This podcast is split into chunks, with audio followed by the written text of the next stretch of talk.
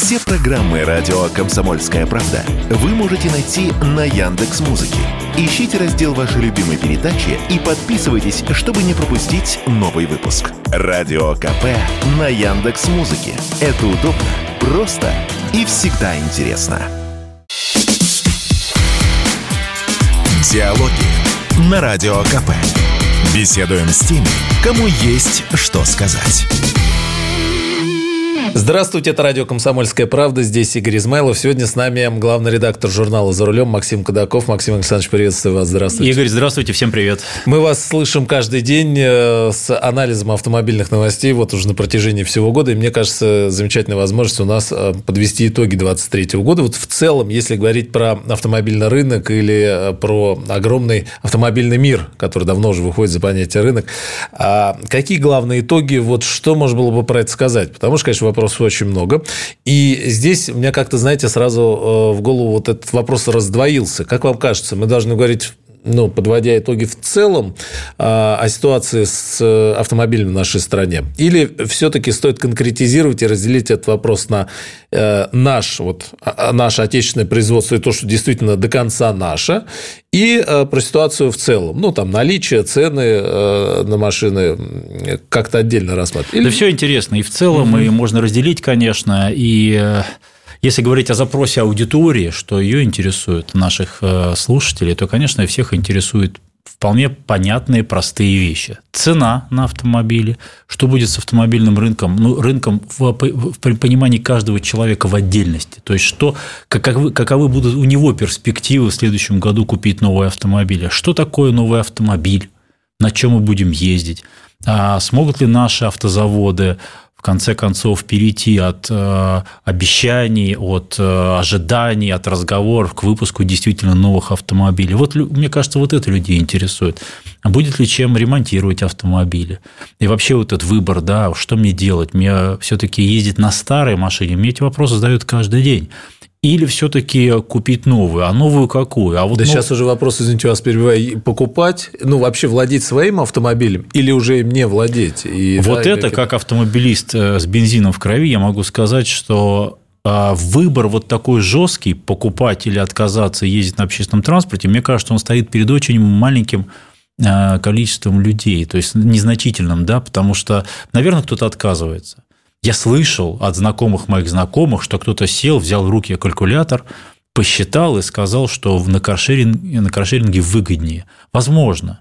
Если вот такая простая, извините за выражение, тупая задача – я езжу несколько раз в месяц или там один раз в неделю, два раза в неделю, да, тогда можно посчитать. Но автомобиль – это чуть, чуть больше, чем просто четыре колеса. Если у тебя есть семья, если у тебя есть дети, если у тебя есть старые родители немолодые, если у тебя есть дачи и куча еще вопросов, которые нужно решать, а, ты не можешь обойтись без своего автомобиля. А, и хорошо, вот мы сидим с вами да, в студии в Москве.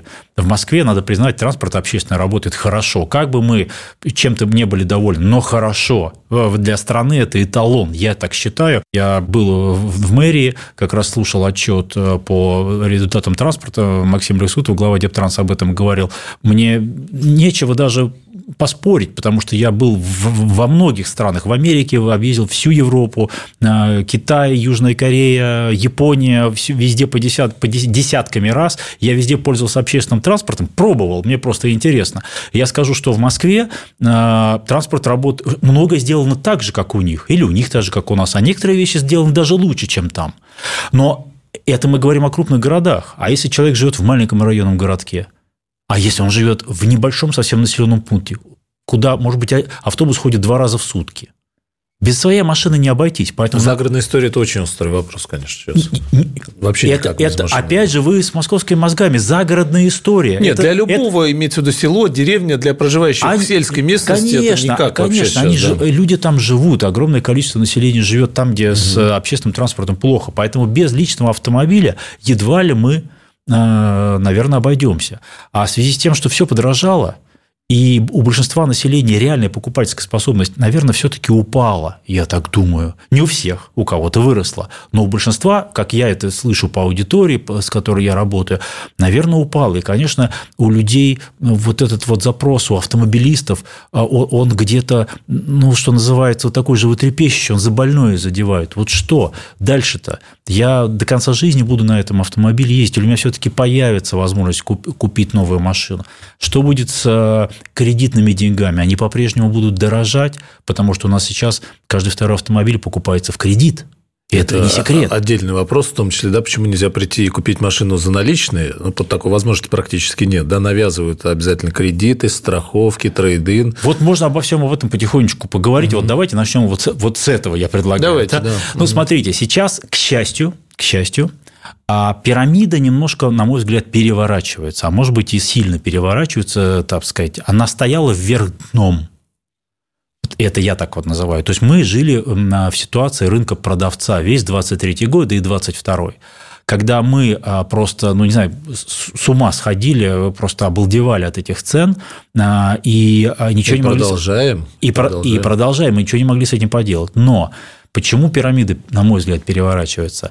Потому что сейчас как это ни странно, а может быть это даже и не должно быть странным, сейчас количество автомобилей, которые прибывают на рынок, неважно, это автомобили, сделанные в России или импортированные откуда-то, ну откуда в основном, в основном Китай, да, оно превышает количество автомобилей, которые покупаются.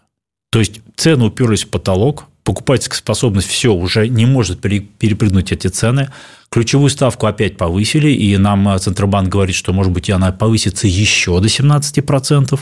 Соответственно, кредитные деньги подорожали, а у нас в кредит покупалось, покупается не только огромное количество новых автомобилей, но и большое количество бэушных автомобилей. У людей даже на бэушные машины не хватает денег, они вынуждены идти за помощью за кредитными, за заемными деньгами. И все, люди сказали, ну мы вот эти цены, мы уже вот эти кредиты, но мы уже совсем не тянем. Опять же, не все, но мы говорим о широкой аудитории, да, покупательской. Главное, очень странно, да, те, те машины, которые там два года назад стоили миллион, ушли за 3 миллиона, и люди смотрят и говорят, слушай, я мог э, немецкий автомобиль купить за эти деньги, а теперь мне за это эконом-класса Китай приезжает. В лучшем это случае, очень странно. В лучшем, в лучшем случае, да. Так вот, а за последние месяцы 2023 года это даже не самый последний, это август, сентябрь, октябрь и ноябрь, да и в декабре постепенно накапливался непроданный остаток.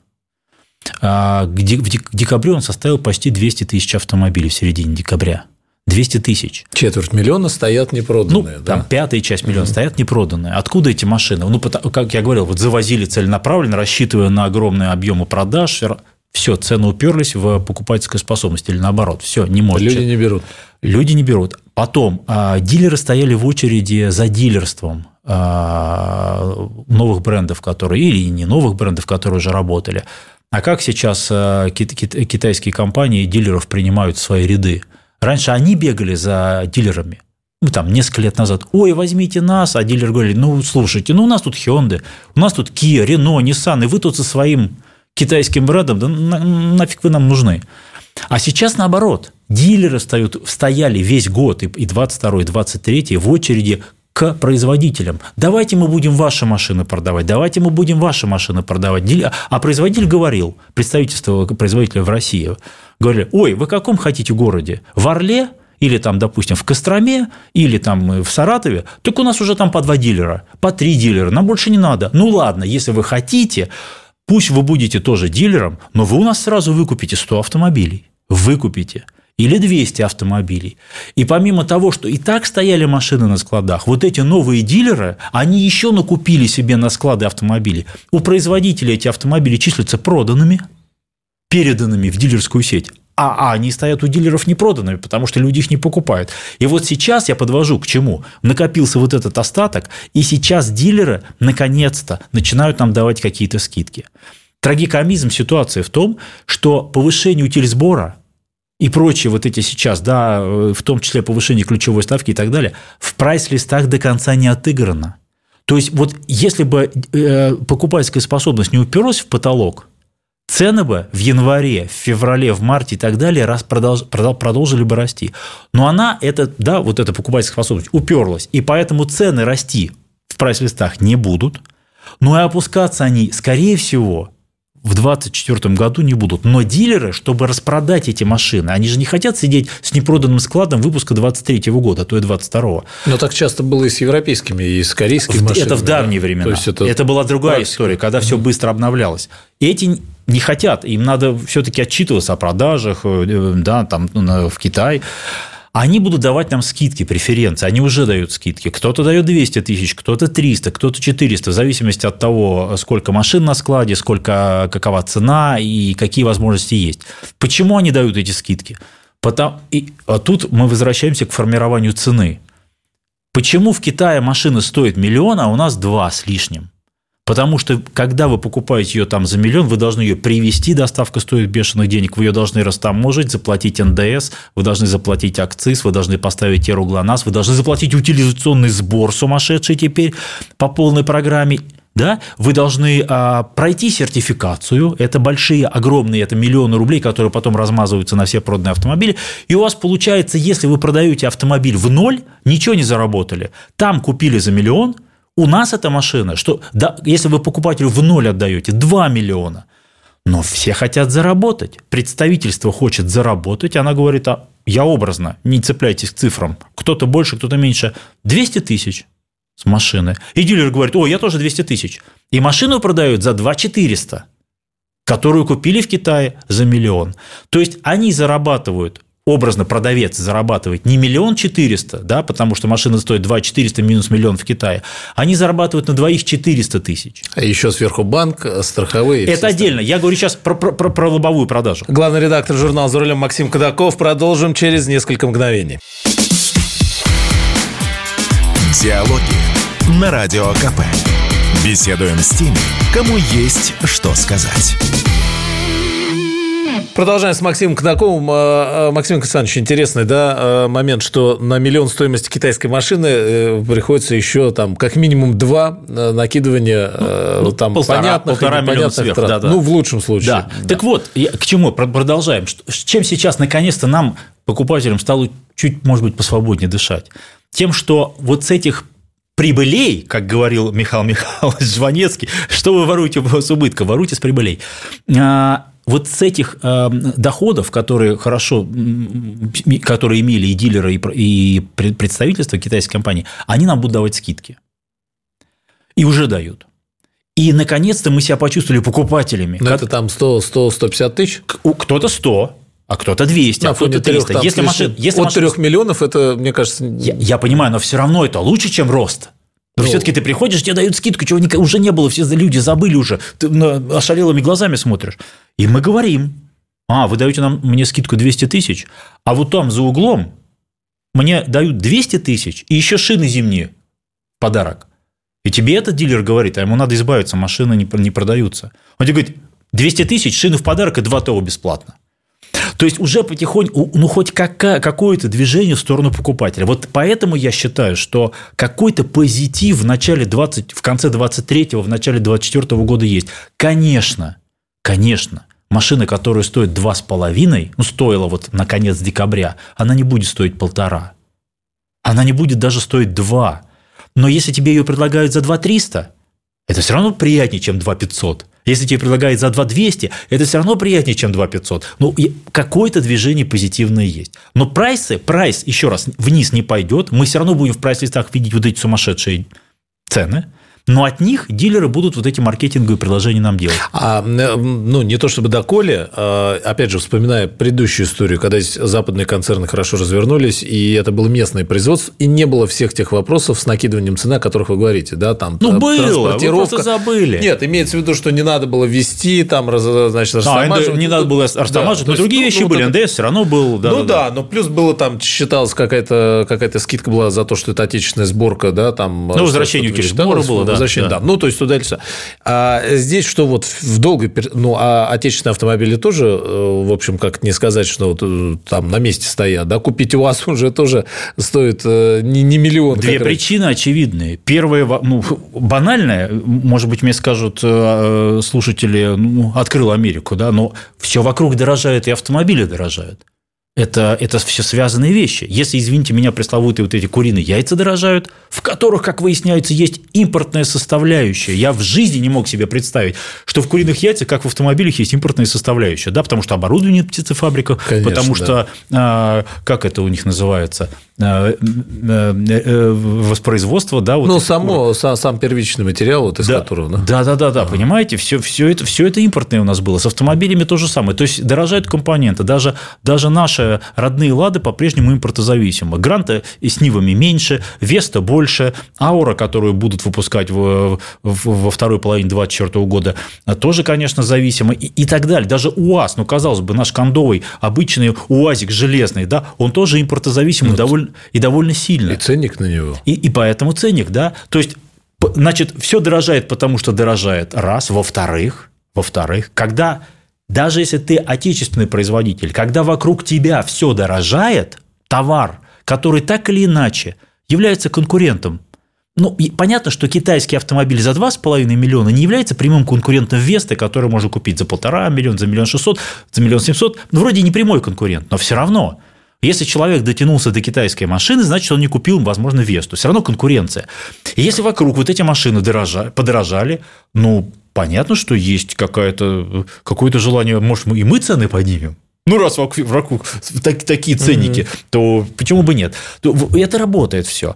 Ну и, конечно же, э, хорошо, что в этой истории государство все-таки а, помогало нам, а, покупателям, все эти а, субсидирования, да, льготные, да, вы, вы чувствуете. льготные автокредиты. Но смотрите, если человек все равно покупает автомобиль в кредит, то ему вот это субсидирование все-таки помогает. Это правда. Какая-то помощь есть. Другое дело, что мы этим субсидированием разгоняем что? Банки и страховые компании. И реальные выгоды, которые получают потребитель, она меньше. Ему говорят, у тебя скидка там с с цены 20%. Да, да? но потом-то он платит. А потом тебе надо страховку оформлять, потом ты вылезаешь в этот кредит. Ушлые люди как делают? А, ведь ты не можешь не в кредит так купить со скидкой. Значит, они что делают? А они... почему нельзя? Не, вот тоже очень интересно, да? Вот интересно. Видимо, ты государ... люди приходят живыми деньгами. Я не хочу в кредит залезать, да, переплачивать нет, банку. Нет, нет, только да. так. Потому что государству, наверное, тоже выгодно, чтобы банковская система нормально работала. А это, а это хороший очень драйвер продажи автомобиля. Объем большой, это э, розничная торговля, это, это розничный рынок, это очень хорошо. Ну, и, видимо, страховые. И что люди делают? Да? Они, они покупают автомобиль в кредит, оформляют кредит на самый короткий срок, досрочно его гасят, заключают договор с, досрочной, с возможностью досрочного погашения, а, прерывают страховой договор, они там внесли же тоже уже защиту, там несколько месяцев нельзя этого делать, или ты но, возвращаешься? Но все равно часть, часть хотя бы возвращается, mm-hmm. это лучше, чем сидеть там год в этом кредите или два, все равно это выгоднее. Я говорил уже давно, друзья, давайте а, ну, во всех инстанциях, в которых я это мог постучать, да, я говорил, давайте введем вычет налоговый. Как в случае с покупкой недвижимости. Если государство мне за покупку отечественного автомобиля готово что-то компенсировать, и у меня есть полная сумма, как вы говорите, я прихожу, покупаю автомобиль, и в следующем налоговый период, когда я отчитываюсь, да, у меня, значит, там 20% в счет моих э, налогов э, вычитается или возвращается, да, как в случае с покупкой недвижимости. Также можно ограничить один раз там сколько-то лет, или это семейный автомобиль, или это там для многодетных, неважно, неважно. То есть ограничители могут быть те же самые, но тогда тебе вернутся все 20%. Представляете, насколько это будет выгодно для людей. Вот сейчас появился такой законопроект – я не знаю, э, пройдет он или нет, но мне кажется, это было бы очень здорово. А как вам кажется, вот э, интересно, что вы вспомнили, э, приводите пример с недвижимостью, а насколько корректно или вот в чем разница в сравнении там с, может быть, уже позднесоветскими временами? А, ну, да, когда квартиры бесплатно давали, это отдельный вопрос, но в целом, значит, машина практически недоступна по, по обстоятельствам производственным, да, то есть не гнали из Китая, не было Китая, но свое производили не в таком количестве, чтобы Конечно. была возможность это массово продавать, да. Но смысл, вот общий берем, автомобиль недоступен, квартира, э, значит, и бесплатно дали, да, но улучшить там тоже э, проблема. Сейчас квартиры улетели в космос, цены на автомобили улетели в космос. Угу. То, что в 90-е э, там квартиры стоили как-то относительно копейки у тех, у кого цены дикие-то были, какая-то возможность, да, была. была. Но была, были какие-то хлынули машины, что-то как-то мы вот да, какие-то моральные, мы все убираем. Вот так, просто так, так. доступность к автомобилю. Что сегодня с этим? Вот, честно говоря, кажется, что по таким ценам недоступны ни э, квартиры, семья, э, ну, разве может если купить я вас семья Если я правильно автомобиль? уловил ваш вопрос, вы говорите все-таки о вот покупательской способности реально Наверное, населения. да. Наверное, Мы да. вернулись э, в 23 году к ситуации как раз советского времени. Один в один. Все почему-то говорят, что тогда было лучше. Вот тогда, вот тогда. Но на самом-то деле нет. Потому что... Ну, яйцо копейки стоило, хлеб копейки стоил. Ну, вот, вот и что? Еда. Автомобиль стоил Автомобиль стоил, Сколько да, стоил автомобиль? Как квартира. 5-6 тысяч рублей. за вас и 9 за Волгу, да, 8-9. Это, это в начале 80-х. Потом угу. Волга стала стоить там 10, потом 15 резко. А «Жигули» стоили э, в начале 80-х э, где-то э, самая дешевая копейка стоила 6, там 6,5, потом 7, дальше там трешка шла, шестерка. Угу. Нива стоила в середине 80-х, 82-83 год, 84 где-то 10 300, «Волга» стоила 15 тысяч. Берем пресловутая зарплата инженера, тогда была начальная 120 рублей, ну 140 рублей потом она стала. Делите условно 7 тысяч рублей, 7 тысяч рублей на сколько? На 140 вы получаете 50 зарплат. Еще очередь. 50 да. месяцев, еще очередь. Мы были одной из немногих стран в мире, плюс соцстраны, где новая машина стоила дешевле, чем бэушная. Вы покупали новую машину, вы могли тут же на, на секонд-хенде, на, на, на авторынке продать ее вдвое дороже, да? потому, что, потому что бешеный дефицит. К 13-му где-то, к 10 11 12 году мы пришли к ситуации, 2000 я имею в виду, э, где-то 11-12 году, мы пришли к ситуации, когда за автомобиль средний нужно было отдать 28 зарплат. Советский Союз 50 за средние, средние, ну, Жигули, не, не Запорожцы, не Волга. 28 зарплат, значит, в, в, в десятых годах. И теперь мы вернулись опять к тому, что за машину надо отдавать сколько зарплат? Сколько у нас сейчас медианная зарплата? Ну, сколько они, по-моему, 70 говорят? Говорят быть, про 70. Угу. Сколько сейчас стоит э, средний автомобиль? А средний это какой? Это какой-то самый дешевый Миллион три с половиной, половина от семи там. Ой, это вот вы даже хватанули. Ну, да, это даже... Для, для простоты расчета. Да, да, да. Ну, для простоты расчета, да. Вот 3,5 да. умножаем, да. А кто-то скажет, подождите, а я не, не получаю 70, я зарабатываю Конечно. 40. 40 умножаем на 50, 2 миллиона рублей. За 2 миллиона рублей мы покупаем либо самый дешевый китайский автомобиль, либо дорогую Весту, кросс э, в хорошем оснащении, вот их продавали там. Последние Ларгусы, которые продавали итальянской сборки, продавали за 2, 200, 2 200. Это кошмар, конечно. И при том, сколько зарплаты ты можешь откладывать на автомобиль с учетом подорожавшей еды, жилищно-коммунальных услуг. Мы, мы это не берем, да. я ну, просто, просто, просто говорю, да, зарп... да, вот зарплата, да. а, а вот цена. Поэтому мы вернулись к ситуации, которая была в Советском Союзе, за исключением тем, что если у тебя есть вот эти 50 зарплат, ты сейчас можешь прийти и купить не один, так другой, не, не синий, так зеленый, не зеленый, так черный автомобиль, да, не, не, не такой комплектации, так секой. А в Советском Союзе ты при наличии денег должен был еще в очереди простоять там 5 или 7 лет, а, а до этого тебе должны бы, должен был профсоюзный комитет утвердить твою заявку, поставить тебя в очередь, а если ты хулиган, то нет. Вот, поэтому, э, конечно, конечно, вот это вот на относительно сладкое время начала десятых годов, оно прошло, это факт. Главный редактор журнала «За рулем» Максим Кадаков. Продолжим. Диалоги на Радио КП. Беседуем с теми, кому есть что сказать. Это радио «Комсомольская правда». Здесь Игорь Измайлов. Сегодня говорим с главным редактором журнала «За рулем» Максимом Кадаковым. Еще раз всем привет. Да, Максим Александрович, которого практически каждый день в эфире радио «Комсомольская правда» вы имеете возможность слушать с анализом автомобильных новостей. Максим Александрович, а, по отечественной истории невероятно интересно. Отечественный автопром, да, а, значит, ВАЗ, э, ГАЗ, который вот готовит нам новую «Волгу», и говорит, что ищет партнера для того, чтобы Шильдик была возможность перевесить. А про АКУ вспомнили. Кстати, вот тоже отдельный вопрос, да, почему мы не можем что-то новое, зачем вот это старое брать? Москвич в этом году представил, в 23 году представил э, новый автомобиль, привез Москвич-6. В целом, что у нас с нашей автоотраслью, вспоминая отдельно поручение президента пересадить чиновников на отечественный автопром, для которого, видимо, большой госзаказ нужен, то есть и большое производство, и не перебьет ли, не повысит ли госзаказ цену тоже, ну, потому что, значит, раз большой спрос со стороны государства, значит, и покупателю меньше достать. Наши автозаводы и наше производство – это один, один большой вопрос. Я об этом могу говорить очень долго, двух часов не хватит программы, но если попытаться сжать вот, и коротко ответить, а, проблем гораздо больше, чем кажется. И э, вот со стороны обычного автолюбителя, который не погружен в вопросы автопрома, а, и который говорит, ну что они не могут Toyota скопировать? А что они не могут там э, автомат автоматическую коробку передач скопировать давно бы вот заводы. Я всегда вот эту аллегорию привожу. Что, что, себя, что представляет себе человек? Что завод автомобильный – это черный ящик большой.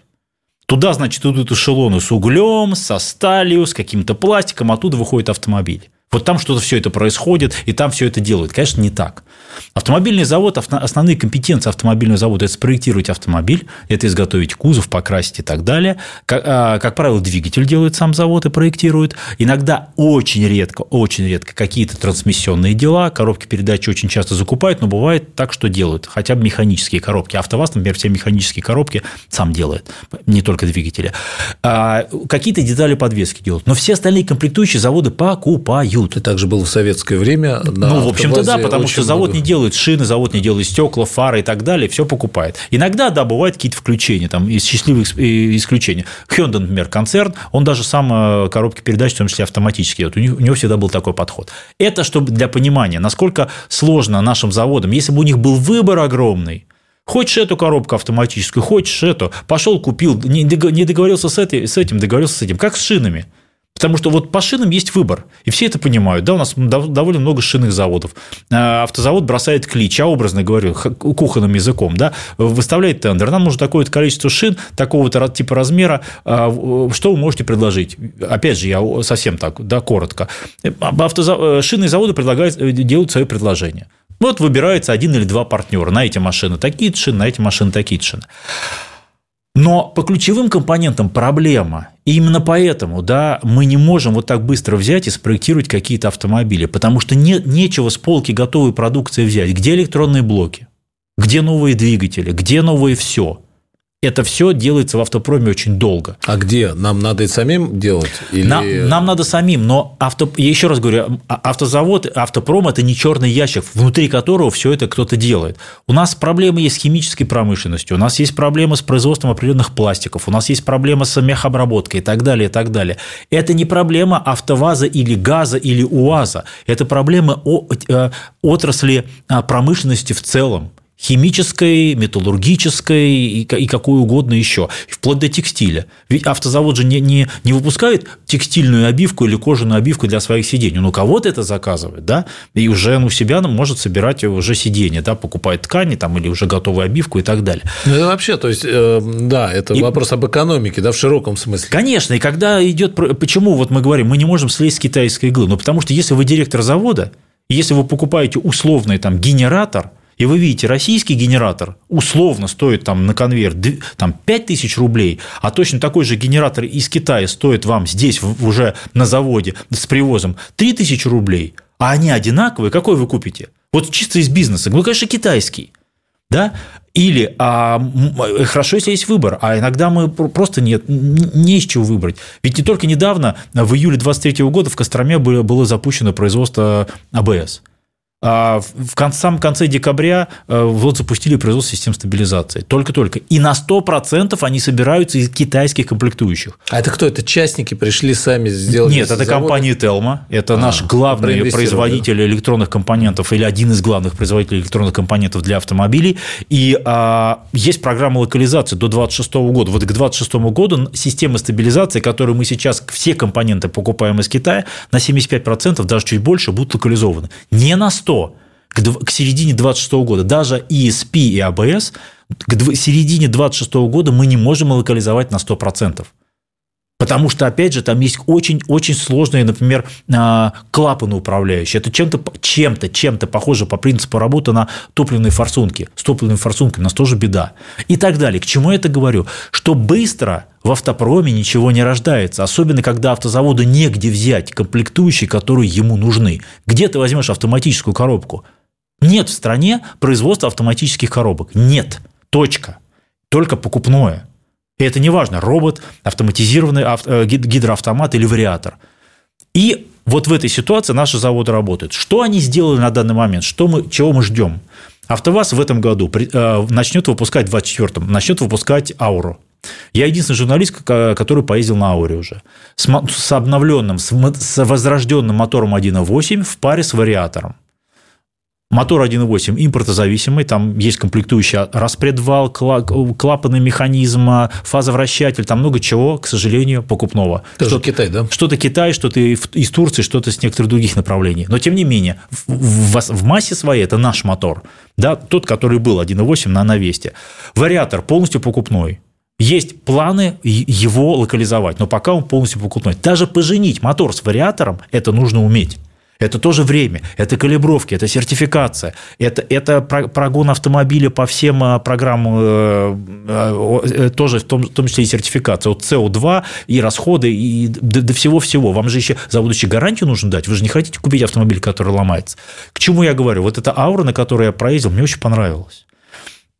Я проехался на ней по трассе М12 в тот день, когда президент открыл эту дорогу полностью уже теперь на всем протяжении. Кстати говоря, большое событие. Я считаю, что очень хорошо, что у нас такие дороги появляются. Мне машина понравилась. И вариатор работает, чувствуется, настроили, поработали нормально, и связка вот этого мотора 1.8 122 сил с этим вариатором очень хорошая. Сзади место навалом шикарный белый комбинированный черный верх, белый низ, как, а, как, как у Райкина, да, э, Аркадия. Э, черный, черный верх, белый низ, а, новый, новый пластик, новые обивки и э, белая кожаная обивка сидений. Вот именно на эти машины будут пересаживать в том числе и чиновников. Будут более простые версии, Например, с тканевой обивкой, которая не, не обязательно там иметь премиальную систему или огромный вот этот дисплей мультимедийной системы. Можно попроще, и можно такие машины продавать либо всем желающим, если им надо подешевле, либо в такси. Со стороны таксистов и э, э, разного уровня тоже большой спрос на эту машину. Искра разрабатывается, это новая гранта. Ее называли новой гранта, на самом деле это искра, которая попадает по размерам и по цене между грантой и Вестой. Это ВАЗ тоже будет делать? Это АвтоВАЗ, Лада, Искра. А, производство начнется на стыке 24-25 года, скорее всего, в начале 25 продажи, соответственно, будут где-то ближе к весне, вот туда, к лету, к лету 25 года. На, на базе Весты делают кроссовер он будет, он появится, переднеприводный кроссовер, платформа Веста, но это будет более высокий, так, солидный, э, крупный автомобиль, чем-то, чем-то отдаленно, отдаленно напоминающий Весту, чем-то совсем отдален. Вот такая программа «АвтоВАЗ» на ближайшее время. «Ларгус» запустит производство в мае 2024 года, причем одновременно и бензиновая машина, и электрический «Ларгус». Я был на, на запуске опытного производства, вот тоже, вот все это в декабрьские события, все в декабре. А, газ. А да. у вас, чтобы с ним зажить ценники, какие на него ожидаются? Ну, э, трудно сказать, э, потому что мы не знаем, опять же, вот эти все, все, все, все эти зависимости, о которых мы говорили, фина, какими будут финансовые э, механизмы, как будут изменены и так далее. Но я думаю, что Аура будет стоить примерно 2,5 миллиона рублей. Примерно, примерно. Но это она, очевидно, что она должна быть дороже Веста. Ну, это понятно, да. Сейчас Веста самый... Нет, ну, очевидно, что вас за 2,5 миллиона рублей вызывает улыбку. Так же, как и у вас. Да, все это дорого. Но э, тут надо понимать, что мне тяжело это говорить, люди этого не могут понять. Но, друзья мои, вы э, примите это как данность, к сожалению. Мне это тоже не нравится. Дешевых автомобилей больше не будет. Никогда. Но не будет, пока рынок не насытится, никогда, пока китайцы не, не построят нет, никогда не будет дешевых автомобилей. Все. Если вы считаете дешевым автомобилем машину за 500, 600, 700, 800 тысяч рублей, новую, новую. Нет, ну это понятно, нет, это понятно. А что вы хотите тогда? Ну там хотя бы до двух миллионов, там полтора миллиона. Пожалуйста, вот искра, которая будет выпускаться, она будет по цене, если бы она сейчас вышла в нынешних деньгах, между грантой и вестой. То есть, на мой взгляд, искра должна будет стоить миллион триста, миллион четыреста. Вот, пожалуйста. Современный автомобиль очень хороший. Я и видел, и сидел в ней красивый дизайн, класс, классно сделано. Но там будут разные агрегаты mm-hmm. и, с, и с, с автоматической трансмиссией, и, и с механической коробкой. Кроссовер, очевидно, да. что кроссовер на базе Веста будет дороже Веста. Очевидно, это тоже согласен, очевидно. Да. Дешевле да, не, не получится. Да. А, мне все спрашивают, будет ли АК. Нет. В ближайшее время, несмотря на то, что на все эти разговоры нет ни у кого конкрет, ни конкретных планов по, по производству АКИ. Меня все спрашивают, спрашивают, а будет ли машина а что-то типа Камри? Больше москвича, а, больше Весты, может быть, даже больше Ауры, но меньше Ауруса, на котором ездят чиновники высшего ранга. Возможно, может быть, не в 2025 году, но будет. Есть планы такие, и есть даже такие кейсы, на самом деле уже даже есть разработки по конструкторской документации, но это будет выпускать не ГАЗ и не АвтоВАЗ. Максим Кадаков, главный редактор журнала «За рулем». Продолжим. Диалоги на Радио КП. Беседуем с теми, кому есть что сказать. Продолжаем с Максимом Кадаковым, главным редактором журнала «За рулем». Максим Александрович, э, значит, отечественный, действительно большой пласт вопросов да, с отечественным автопромом. АвтоВАЗ мы с вами э, проговорили. ГАЗ вот э, стал привычным, да, «Газели», замечательные, на мой взгляд, автомобили, и да. они умудрились их совершенствовать, да, и, и как-то двигаться вперед тоже на рынке микроавтобусов. Ну, вот вспомнили про «Волгу». Смотрите, если бы не продали а, Volkswagenский завод, который в Калуге, в Калужской области, то я думаю, что новую «Волгу» мы увидели бы, возможно, вот буквально вот сейчас. Первые прототипы, то есть или предсерийные да, машины, это мог, мог быть декабрь 23 года, январь или февраль 24 а, ГАЗ выходил с такой идеей. А, был, было письмо даже члена совета директоров э, концерна Porsche, Porsche AG а, Зигфрида, Зигфрида Вольфа, который говорил о том, что можно организовать производство, там были описаны вложения и так далее. Это письмо слили немецкой прессе, а письмо было написано нашему президенту. Письмо это слили э, немецкой прессе э, в Шпигель. И, конечно, когда это все было предано огласке, Volkswagen сказал, Volkswagen группу это вообще мы ни при чем и так далее. И, и завод сейчас, мы знаем, отошел компания АГР, Авилон. И сейчас ГАЗ не, не бросил эту идею выпуска новой «Волги». А если бы, если бы все состоялось, если бы вот эта идея была бы принята, что бы себя представляла новая «Волга»? Это не совсем москвичевская история была бы. То есть это была бы известная платформа, фольксвагеновская, допустим, Октавия, на которую бы натянули, я грубо говорю, новую внешность. То есть изменили бы внешность, некие панели кузова новые, а, бамперы, фары и так далее. Визуально для покупателя это был бы какой-то новый автомобиль. А внутренность вся была бы уже известна. Это огромный плюс. У тебя есть производство, которое заточено под это, у тебя есть новый образ – а не вот, а, ну мы знаем, это китайский автомобиль или какой-то там, или немецкий автомобиль. Новый образ, новый облик. И я вам скажу, что это была бы красивая машина. Ну, стандартизирован, то есть запчасти все фактически уже, да, ну, есть комплектующие, комплектующие для производства, да. а для покупателя запчасти, если вдруг что-то сломается. Угу. Да, но не получил. Вот сейчас ГАЗ не оставил э, э, попыток все-таки эту Волгу сделать, просто сроки сдвинулись. Если все пойдет так, как планируется, уже по новому плану, я думаю, что мы увидим прототипы в середине лета, может быть, в конце лета. Идея будет та же самая – как я и сказал, некая известная платформа и, возможно, новый облик, но уже с другим партнером. А партнер это понятно откуда. Да? Сейчас других партнеров, как, кроме как из Китая, мы никаких Иран не э, потом как-то сошел с повестки. Иран, а, я говорил как-то на радио «Комсомольская правда», что никаких чудес от Ирана ждать не нужно. Иран не готов работать так, как сейчас принято работать во всем мире. Иран долго, десятилетия находится 40 лет под санкциями. Когда нам говорят, вот Иран, с него надо брать пример, умоляю, не надо – а, нам не надо жить так, как живет Иран. Это очень все сложно. И они не умеют работать. Они умеют работать, они умеют, не умеют вести бизнес так, как принято во всем мире. И э, во всем мире в автопроме надо играть в долгую. Надо вложиться и потом постепенно, постепенно отбивать эти деньги. Это не ларек поставить. Иран хочет, вот иранские компании, так скажем, поконкретнее, не вся страна, я говорю про иранские автомобильные компании, вот они хотят, вот, вот сегодня вложили, сегодня деньги. Вот знаете, как в 90-х у нас на рынке, да, вот купил, продал, купил, продал. Мы вам автомобиль поставим на границу, дальше продавайте сами, разбирайтесь с покупателями, с запчастями, мы ничего не знаем. Вот, поэтому это, это партнеры на купи-продай. Хотя, конечно, они спят и видят, чтобы на наших заводах выпускать какие-то свои автомобили. Но, опять же, выпускать из своих комплектующих, чтобы не наше производство развивать, а приводить их из Ирана, чтобы загружать свою рабочую силу, да, которая там навалом тоже, и чтобы там на добавленную стоимость организовывать, а а не здесь. Поэтому ну, и машины не самые лучшие. Хотя, если бы, если бы э, иранские машины все-таки начали в большом объеме продаваться, здесь это тоже хорошо. Чем больше конкуренции в, в относительно низком ценовом сегменте, потому что иранские машины дешевле, чем миллион двести даже дешевле, чем миллион триста, наверное, четыреста не будут. Это руль сиденье четыре колеса, да? Ну, это... это типа гранты, нашей, э, только, например, э, с турбомотором и с вариатором. И вот тебе уже миллион триста четыреста минимум при больших объемах продаж, а то и полтора при маленьких объемах продаж.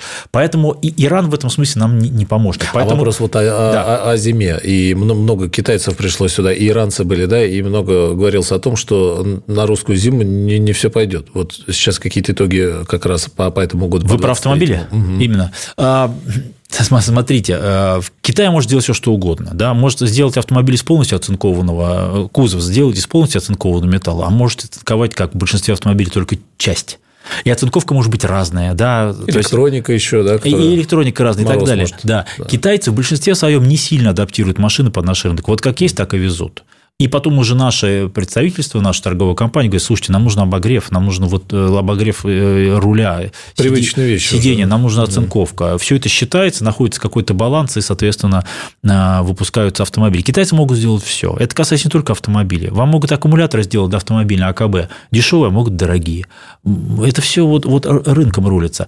И, конечно же, никто из китайских компаний, к сожалению, не стремится вложиться в оставленные заводы наши. Вот что с ними, да, Калининград, да. Калугу вы упомянули. Ну, Калининград – это все-таки не оставленный завод, Автотор – это производство это частная компания, которая была всегда контрактным сборщиком. Приходит Hyundai, вы нам можете машину собрать? Я опять же образно говорю, да, там, укорачивая процесс. Да, можем, вот собирают. Все, собрали, отдали Kia, Hyundai дальше э, занимаются э, продажей сами. Сейчас Автотор выполняет роль не только сборщика, но и сам продает автомобили. То есть он переквалифицировался, да, потому что времена изменились.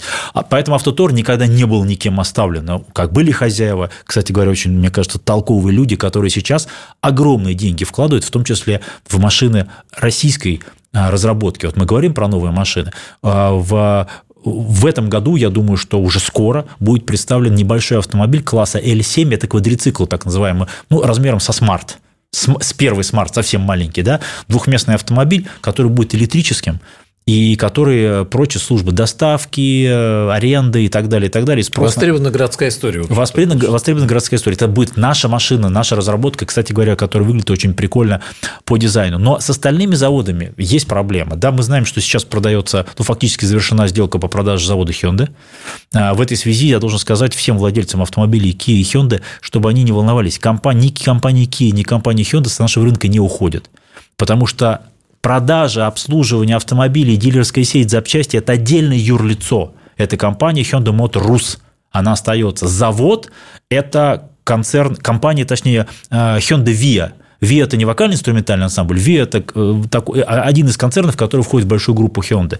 Это отдельное юрлицо в России. То есть продажа завода не означает уход компании с рынка. Есть масса компаний, у которых нет э, ну, у нас заводов, они прекрасно работают. Поэтому поставка запчастей, гарантийное обслуживание, все будет вестись так же, как и сейчас и идет. Только у Hyundai сейчас около 200 дилеров в России. Бояться не надо. Что будет на этом заводе выпускать? А, поначалу, как минимум, Hyundai и Kia, потому что там осталось а, примерно 70 тысяч машин и комплектов. Примерно. Это по моим подсчетам, может быть, чуть меньше. Потому что когда вы останов... Что, завод рубильник вырубили, производство остановилось. Это не вот выпускали до последней гайки, до пос... все, и пока не кончились машины комплекты. Нет. Просто вырубили рубильник. Странно, зачем? В чем логика? Почему нельзя было вот, вот этот машинокомплект последний, после него все, но этот мы дособираем и вырубаем. А, отвечаю, потому что у вас есть так называемая на сленге, на жаргоне труба поставок. Потому что и вспоминаем автопром, это долгая история. Вы не можете каждую гайку каждый день заказывать. У вас поставки идут что-то из Европы, что-то из России, что-то из Кореи, что-то из Китая, что-то из Индии. И у вас вот эти суда, а, железнодорожные составы, автовозы идут, идут, к вам тянутся. Когда вы приняли решение прекратить производство, вы говорите, все, мне больше не надо. Но вы за все, что к вам идет, вы заплатили. И за комплектующие за доставку, и оно к вам доехало. А, Вы не выпускаете, оно к вам едет, едет, едет. Угу. И вот эта труба поставок у завода Hyundai 5 месяцев была длиной. А они в начале 2022 года выпускали примерно 14, 15, 13 тысяч автомобилей э, в месяц. Умножаем 14 на 5 месяцев поставок, получаем примерно 70 тысяч машин и комплект. Машинный комплект – это не комплект автомобиля, собранный в одной коробке, в одном э, контейнере – у вас отдельно идут стекла, допустим, с российского завода, или блоки цилиндров с российского завода, или, колё, или шины с российского завода. У вас отдельно идут фары, они могут идти из Кореи и, и, так, и так далее. То есть, это, понимаете, да, это, это сложная логистика. И вот сейчас новый владелец, в принципе, поскольку производство полностью э, у вас есть машины комплекта на 70 тысяч машин, у вас есть сотрудники, которые знают, как это делать, вы можете также включить обратно рубильник и эти машины дособрать. Под каким брендом, посмотрим, как они договорятся. Либо Hyundai Kia, а там Solaris, Rio и Creta, либо по другим брендам нам, в общем-то, не так важно. Продаваться они будут, скорее всего, через ту же сеть э, Hyundai и Kia и обслуживаться там же. Минутка у нас остается. Вот но... видите, как много тем. Очень много мы не затронули, но еще весь предстоящий год впереди. И ваши практически ежедневные да, подкасты э, с анализом рынка автомобильных новостей. Э, что хотел спросить? Вот э, вас же наверняка тоже сейчас спрашивают, что делать? Вот ждать или сейчас покупать? Если покупать, то что? Новую? Если новую, то какую? Или подержанную и, и поесть? Если посмотреть на, на дальнюю перспективу, я уже это сказал, но повторю, деш... машины дешеветь не будут ни у нас, ни во всем мире будут дороже, к сожалению. Вот это, это, это нужно принять. Поэтому либо покупать машину сейчас, особенно когда многие дилеры готовы нам давать скидки, я считаю, сейчас правильный момент, а, и можно торговаться, причем очень сильно торговаться. Либо, либо, если у вас машина в хорошем состоянии, ко мне очень часто приходят люди с таким вопросом, я говорю, сколько пробег? 80 тысяч? Какая машина? Да у тебя ресурс там 1200 катайся, дорогой, у тебя машина в хорошем состоянии, условно, там какая-нибудь Mazda CX-5, неважно. Катайся, тебе еще на ней при таки, таких пробегах еще ездить и ездить. Содержи машину в хорошем состоянии, и будет тебе счастье. А что там будет через 5-7 лет, посмотрим. Главный редактор журнала «За рулем» Максим Кудаков. Еще поездим. Обязательно. Спасибо. До встречи в эфире «Комсомольская Спасибо. правда». Диалоги на Радио КП. Беседуем с теми, кому есть что сказать.